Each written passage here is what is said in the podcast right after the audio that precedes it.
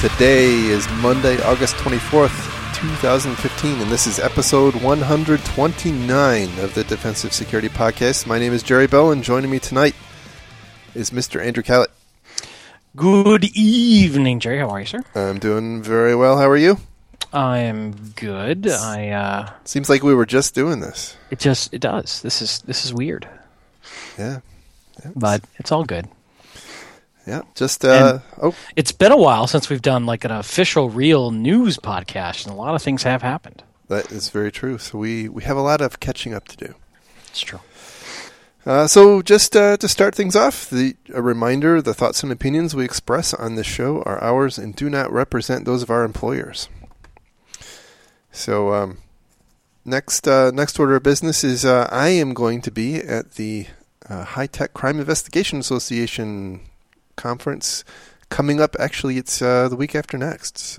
Can't believe it's here already. So nice. If you are going, I hope to see you there. I may or may not have some surprises.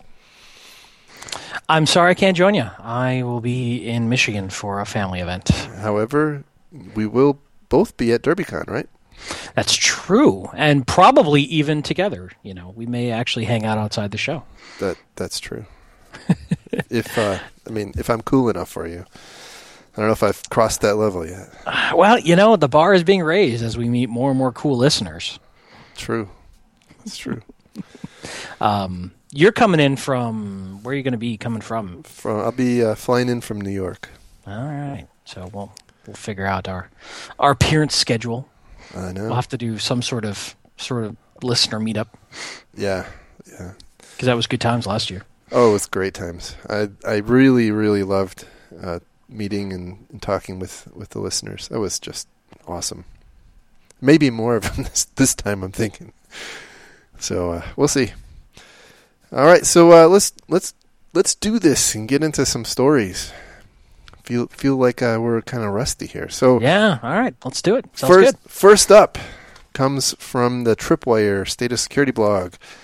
I know by now this is a kind of an old story, but I thought it was worth talking about. So Oracle, the CISO of Oracle, launched what I can only describe as a personally impactful bomb. So Marianne Davidson is the CISO of Oracle, and she posted this really long blog post, and the title of it was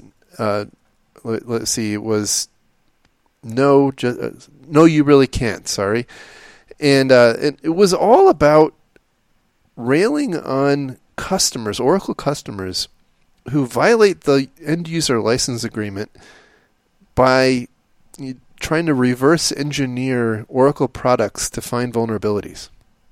And obviously, lots of that is done by proxy through, third-party companies, assessment firms. But it went over like a lead balloon in the information security community. And in fact, Oracle later retracted the post and said that it didn't reflect the values of Oracle, and which one would think puts the CISO at in an interesting political position, but I will leave that alone. But I will say that this is not a new position, right? This every couple of years, this position comes up and it flares up and is unpopular, and then it goes away for a while, and it comes back up. Now, it's kind of interesting because this Tripwire blog, I think, is the reason I referenced it versus some of the others. Is that it was a little more balanced, right? I think their position is that she has some legitimate concerns, although the net message was really horribly, badly received.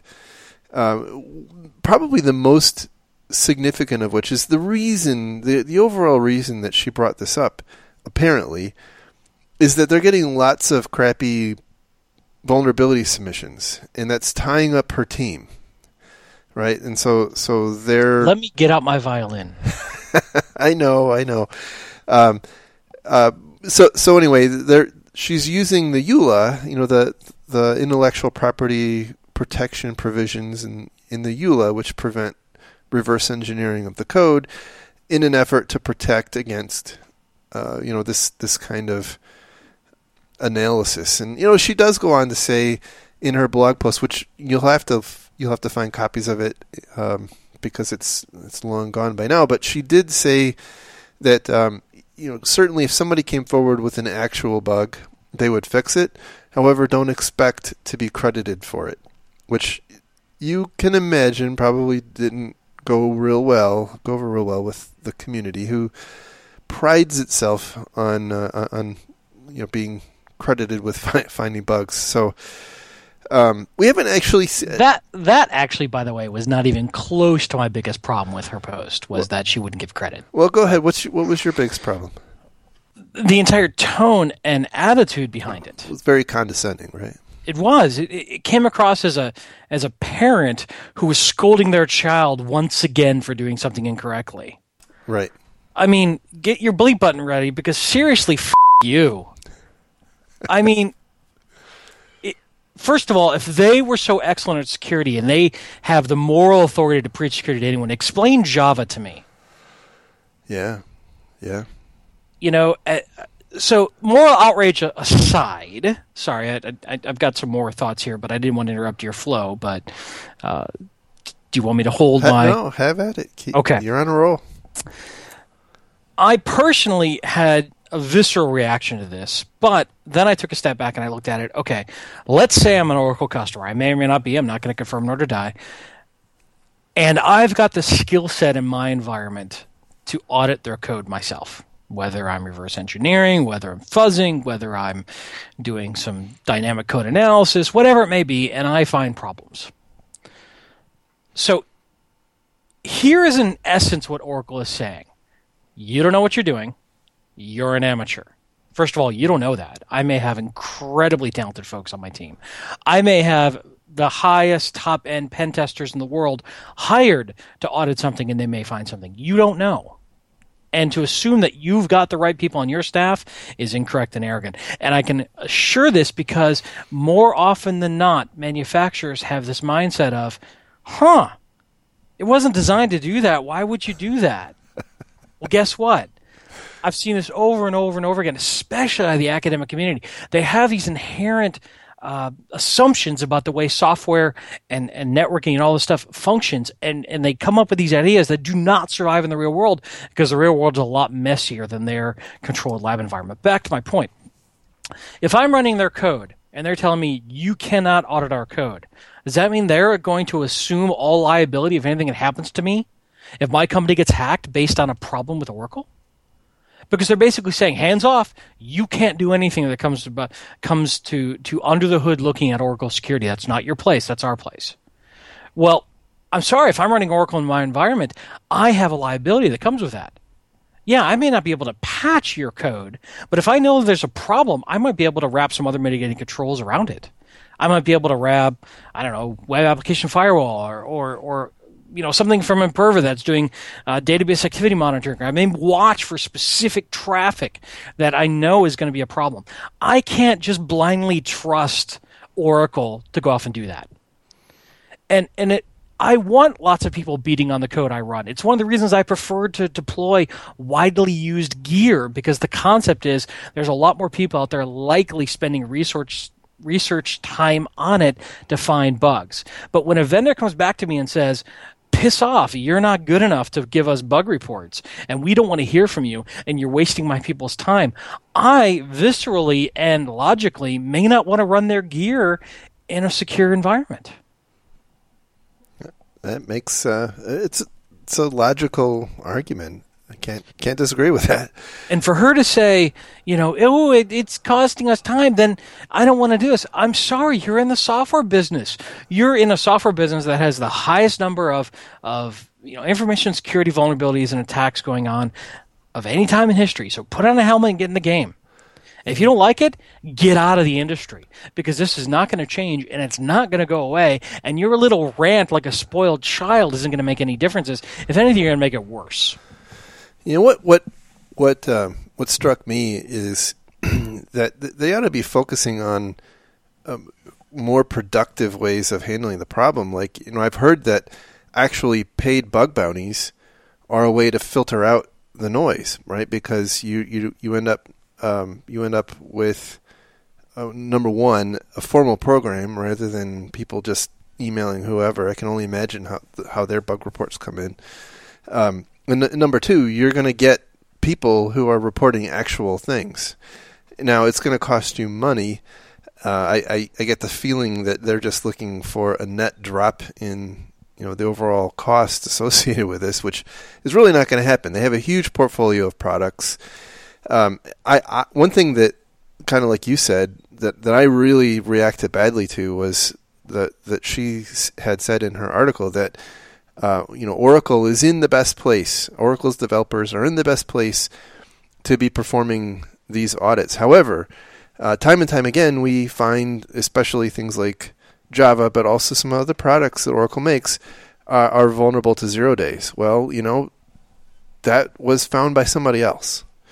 Right, so every time a 0 day in an Oracle product is found, that was one that did not get found by Oracle. Period. End of story. Let's move on from there. And you know, look at how many patches come out on an Oracle's. I think they're quarterly patch updates. I mean, there are usually hundreds. It's it's expansive. You make a great point. And one thing you just said that triggered a thought in my brain is, think about the internal politics of calling the baby ugly by having an internal team find bugs. Yeah. Do you think there might be some subtle pushback to not dig too deep in the code for problems? I would imagine that there are complex incentives at play that could yield less than optimal results for customers. Yeah. So they should be thanking the InfoSec community for doing these code audits, not railing against them. Yeah, I really do think that they and others need to think fundamentally differently about this, you know, the space, because kind of, someone had posted a really great picture.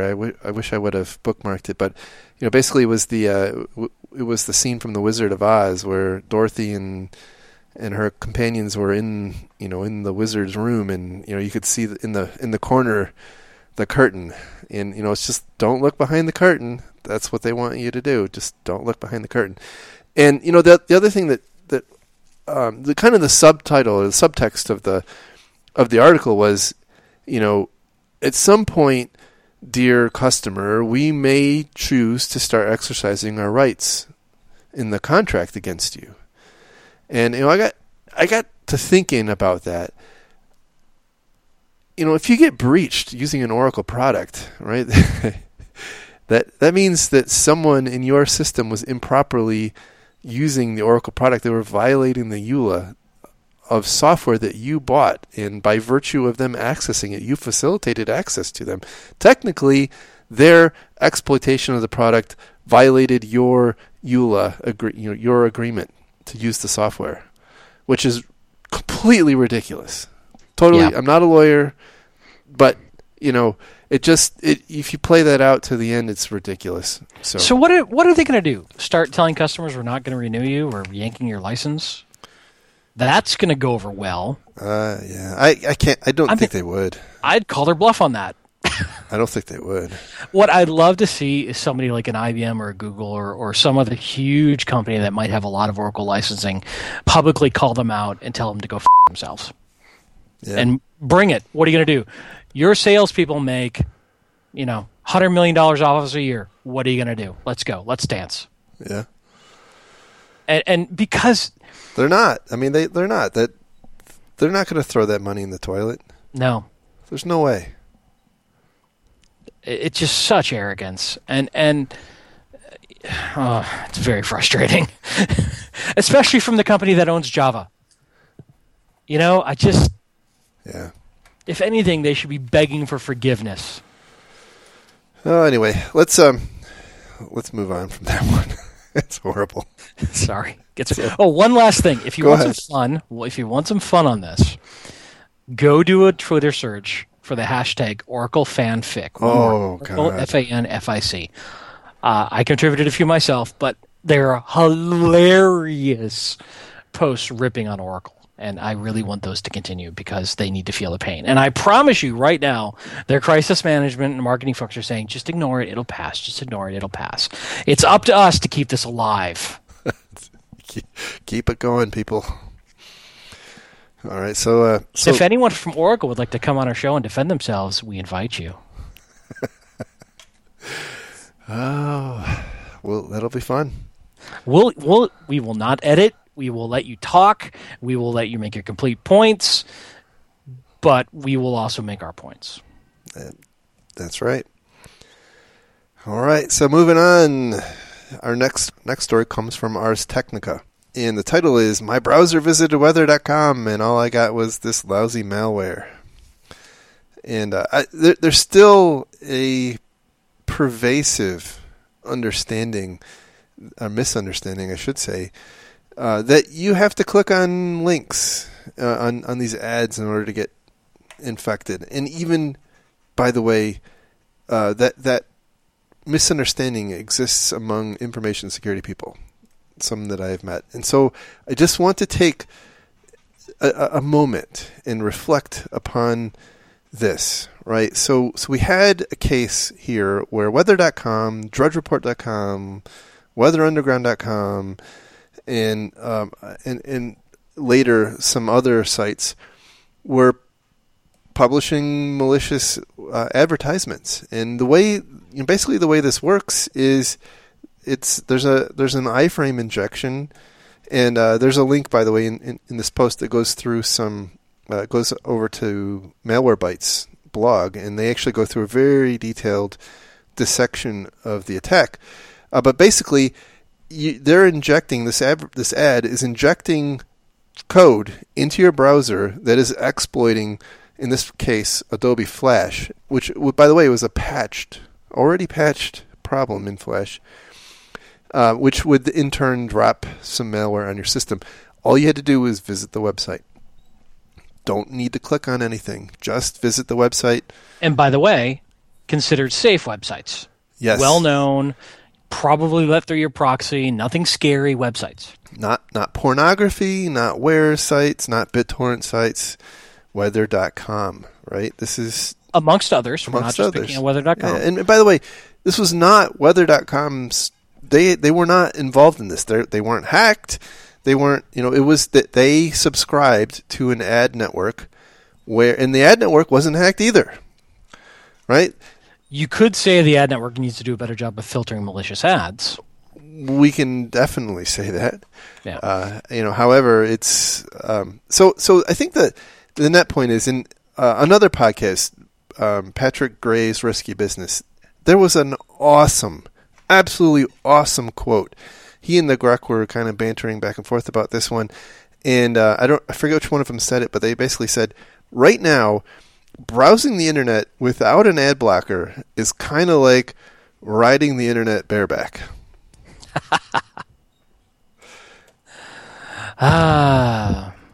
So, which, by the way, is really unfortunate because I think ultimately this is going to kill. Probably is going to, at the very least, materially harm the online advertising industry, and it's going to force some changes. I don't know in what direction. I'll be honest with you. I put some notes in here about that too. That I think there's websites out there that already guilt trip you about running an ad blocker. I think Fark for one. I'm trying to think of a few others. Reddit. You're right. Yep. Reddit does. But I'm sorry. I can't risk it. Until this problem is solved and there's no longer an infection vector from advertising, I'm going to block them. And until I can be promised, and it's borne out in experience, that there's no more malicious ads coming. In other words, get rid of Flash, get rid of Java, get rid of everything other than static pictures. I'm going to keep blocking them. And if that means websites that run on ads can no longer survive, frankly, so be it. I'm not asking them to, survive without advertising revenue, but at the same time, I'm not going to take the risk. If that means that we have to come up with a different model and that these free websites are going to go away, I understand that is the trade-off. And that is how capitalism works. It's about creative destruction. And ultimately, though, I think the vast majority of people are not going to run ad blockers. I think this is a 5% thing. But if it does hurt their business revenue, they're going to have to adapt or something's going to radically change. But I don't expect them to run for free. I expect them to make money. I'm not expecting them to serve up anything for me. But, the other thing that I heard just yesterday, I think Amazon has announced it will no longer accept Flash ads in its ad network. Which is a great move. I think that may, in fact, be, a move in the direction that helps that line of business survive. So, anyway, there's not a ton to say. We've talked about these malvertising campaigns in the past. There's nothing really particularly novel about this, except I'll say that the ads are being tunneled over TLS now, and so in the past it's been a little easier to see them with some of your border stuff. So you would, and my listeners will be happy to point out that you can, in fact, still, decrypt at the border. You just have to, properly configure it. But in any respect, it takes a little more sophistication if you're going to try to look for it at the network layer. So, yeah. Moving on to another ARS, Ars Technica story, we have attackers actively exploit Windows bug that uses USB sticks to infect PCs. So, man, it's like auto-run all over again. It's interesting, right? Because once auto-run went away, a lot of the panic and whatnot around USB drives went away. And it became much less of a focus for things like security awareness training campaigns and whatnot, because it became much less of a threat. But this is the same, by the way, same bug class that Stuxnet used, right? And who knows? There's quite potentially a lots more like this. Point is, this, by the way, was being actively exploited, right? So they found evidence of active exploitation of this. It does require physical access or somebody to physically install the USB drive in the computer. However, you label a USB drive with an FBI logo and drop it in the parking lot, and whoever finds it's going to plug it into their computer, no questions asked. It just will happen. So... So, my thought on this is some organizations block USB ports from having the ability to copy files on and off, right, for DLP purposes. I wonder if those controls limited this attack vector or not. I'd love to test that. I don't think so. I think this is a very low-level Windows code. It's the mount manager. Yeah, so probably not. No, I could be wrong, but I don't... obviously I haven't tested it, but I suspect that it, it's just bad news, right? So anyway, point is, still got to worry about USB drives, still got to warn people against picking things up. You still got to warn people against plugging their computer into the stupid USB drives that people have put in walls. What the hell is with that? I don't. Have you seen this, by the way? I have. Right. I think it's a wonderful social experiment. Whatever. What the hell is wrong with people? There's an outtake clip right there. All right, so let's go to our next story. This is also from ours, and oh my goodness, this is a bucket of fail like I've not seen in a while. So Lenovo, who has had just a stellar reputation lately, yet again took the pooch and screwed it. That poor dog. Poor doggy.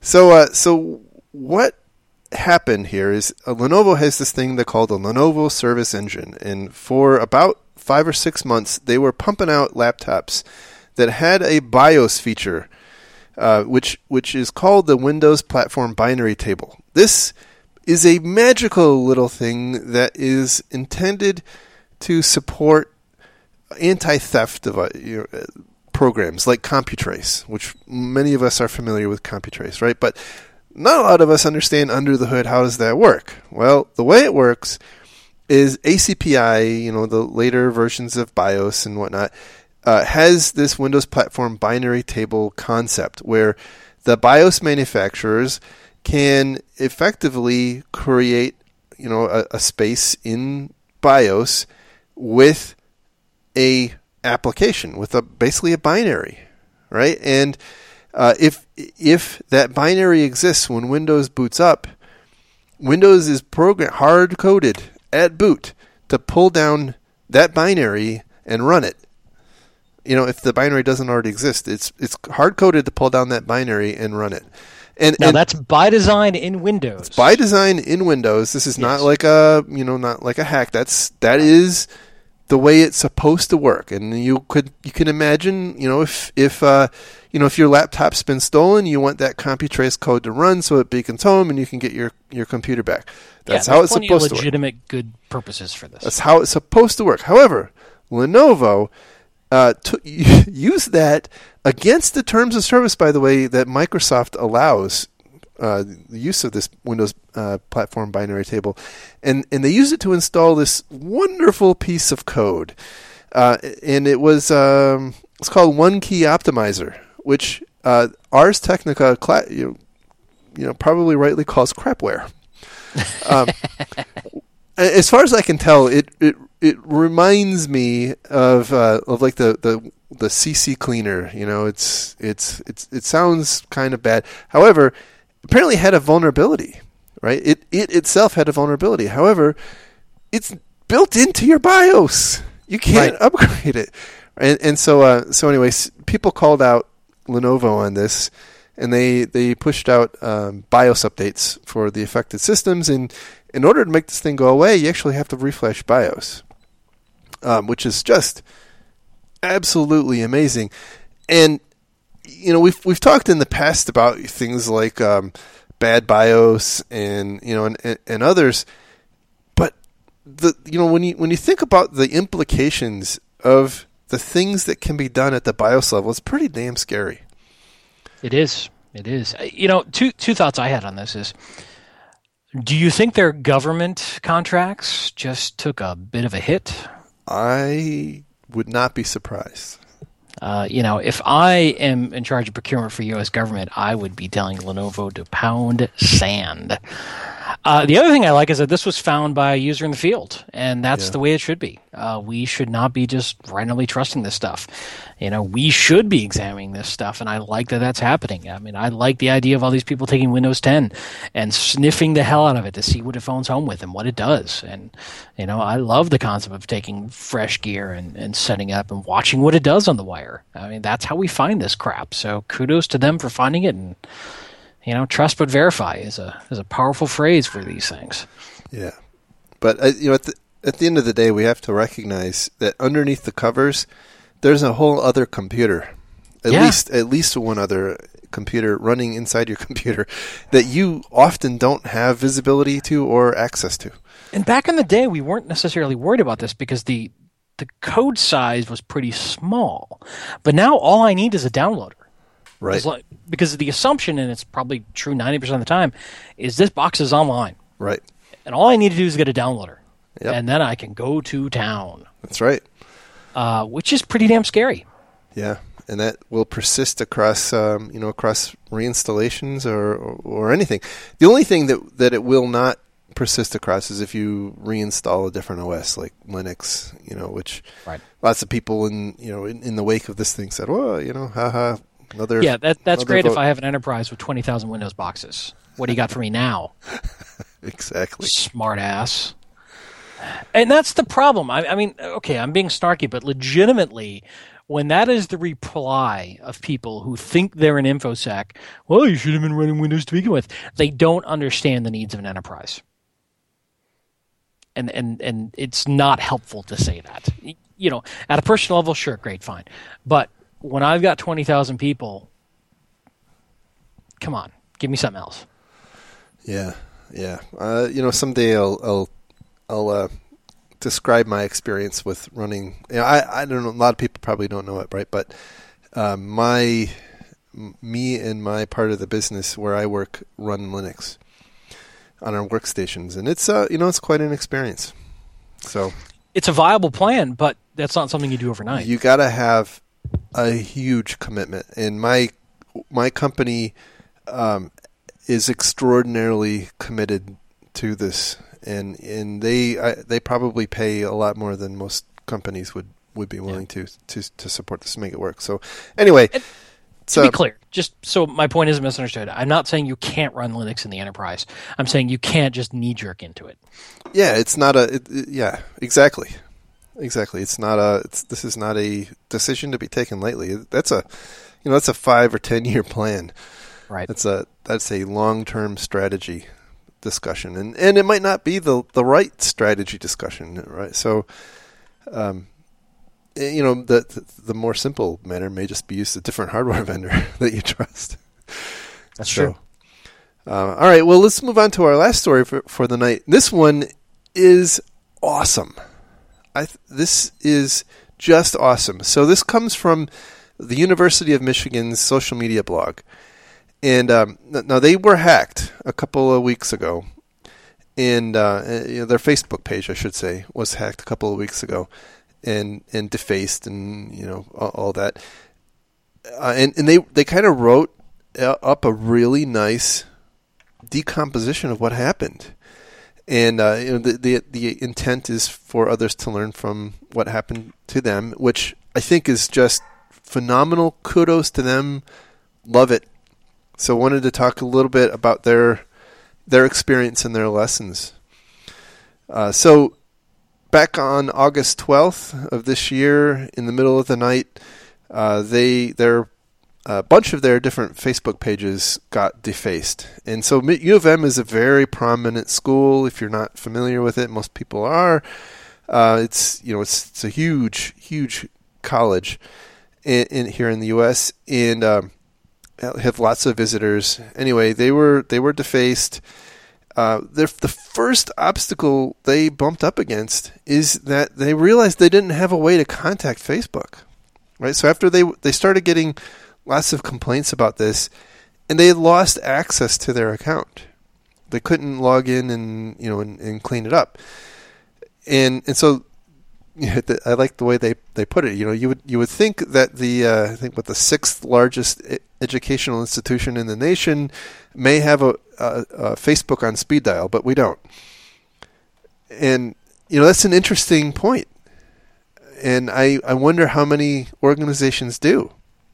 So, point number one for me, or takeaway number one for me, is if you have a large social media is part of your organization, it's part of your brand, you probably want to think through this. How would you contact Twitter and Facebook and Instagram and whoever else you use? How would you contact them to take back your account if that were to happen? So anyway, they leveraged some contacts they had, and they ended up getting in touch with Facebook's London office because, again, it was in the middle of the night here. A couple of hours later, Facebook helped them take back their account. By 10 a.m., they had kind of declared the all clear. I don't think they were completely done cleaning it up. And then 2 hours later, got hacked again. So backing up, do we know how the first hack happened, or how. Yeah, and so okay. So in the process of figuring out how they lost access the second time, they actually figured out what happened the first time. So what ended up being the cause here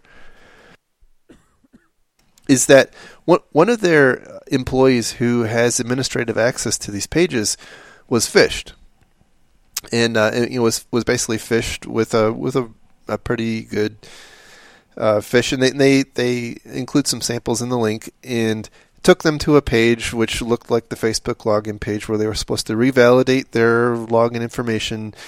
Of course, it was fake, and then the attackers were off to the races. So what happened, obviously, the first time around was they used those credentials to get in, change the pages, remove access to the normal administrators, and whatnot. The second time around, after cleaning up the account, they had stripped out all of the administrators, and then they started adding them back in. Well, when they added this one person back in whose account had been compromised, they then granted the attacker who had access to that account back into the privileged access of these Facebook pages, and went at it again.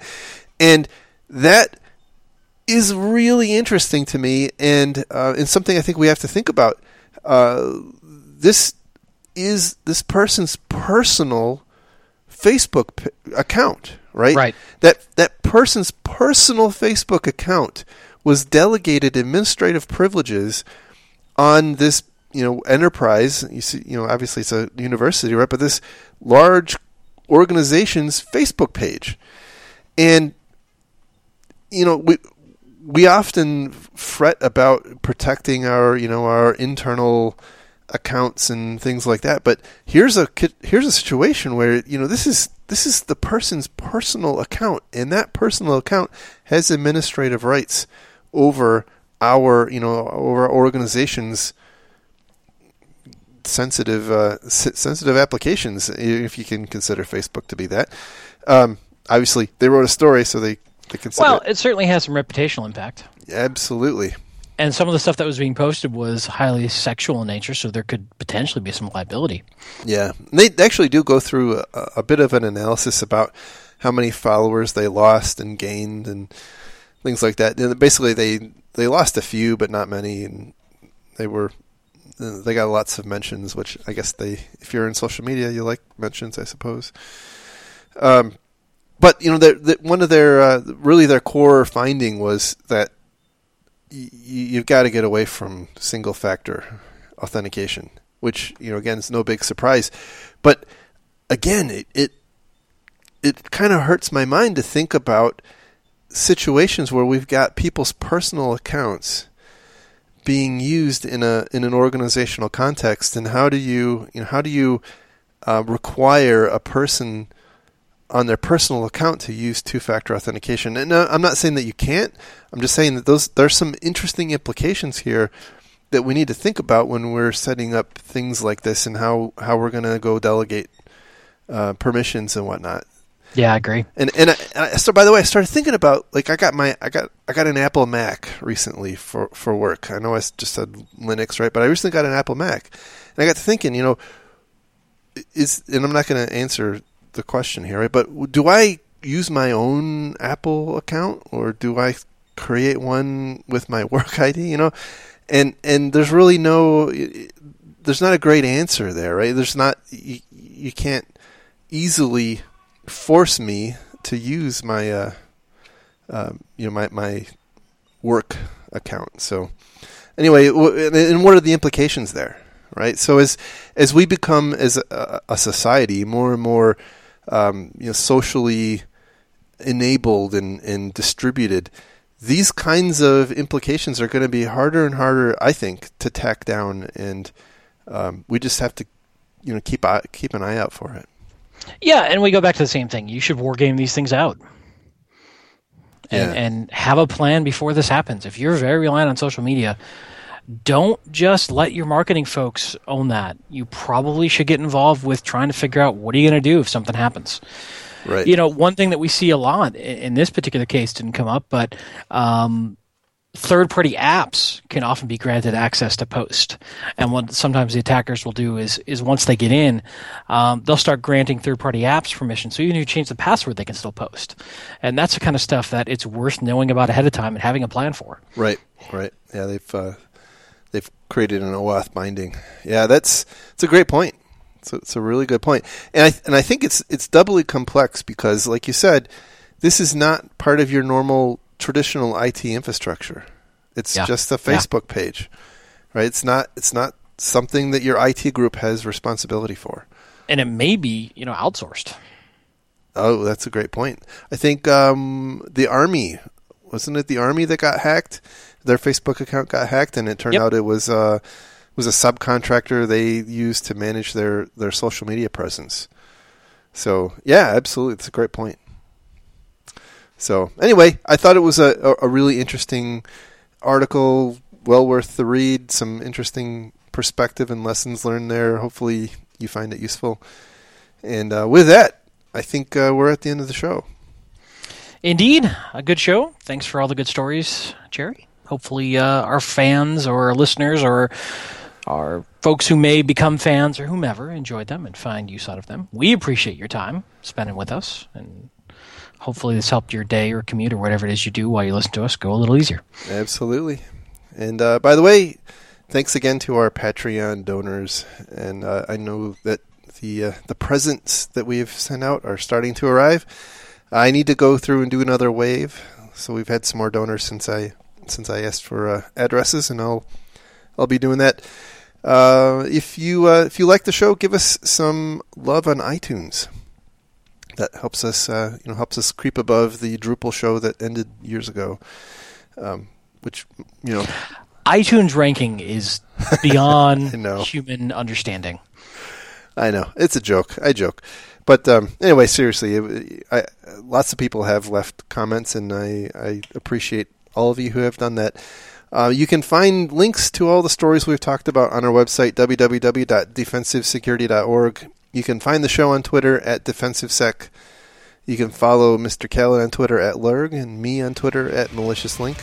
And with that, we will talk again next week. Thanks. Have a great week, everybody. See ya. Bye. Bye.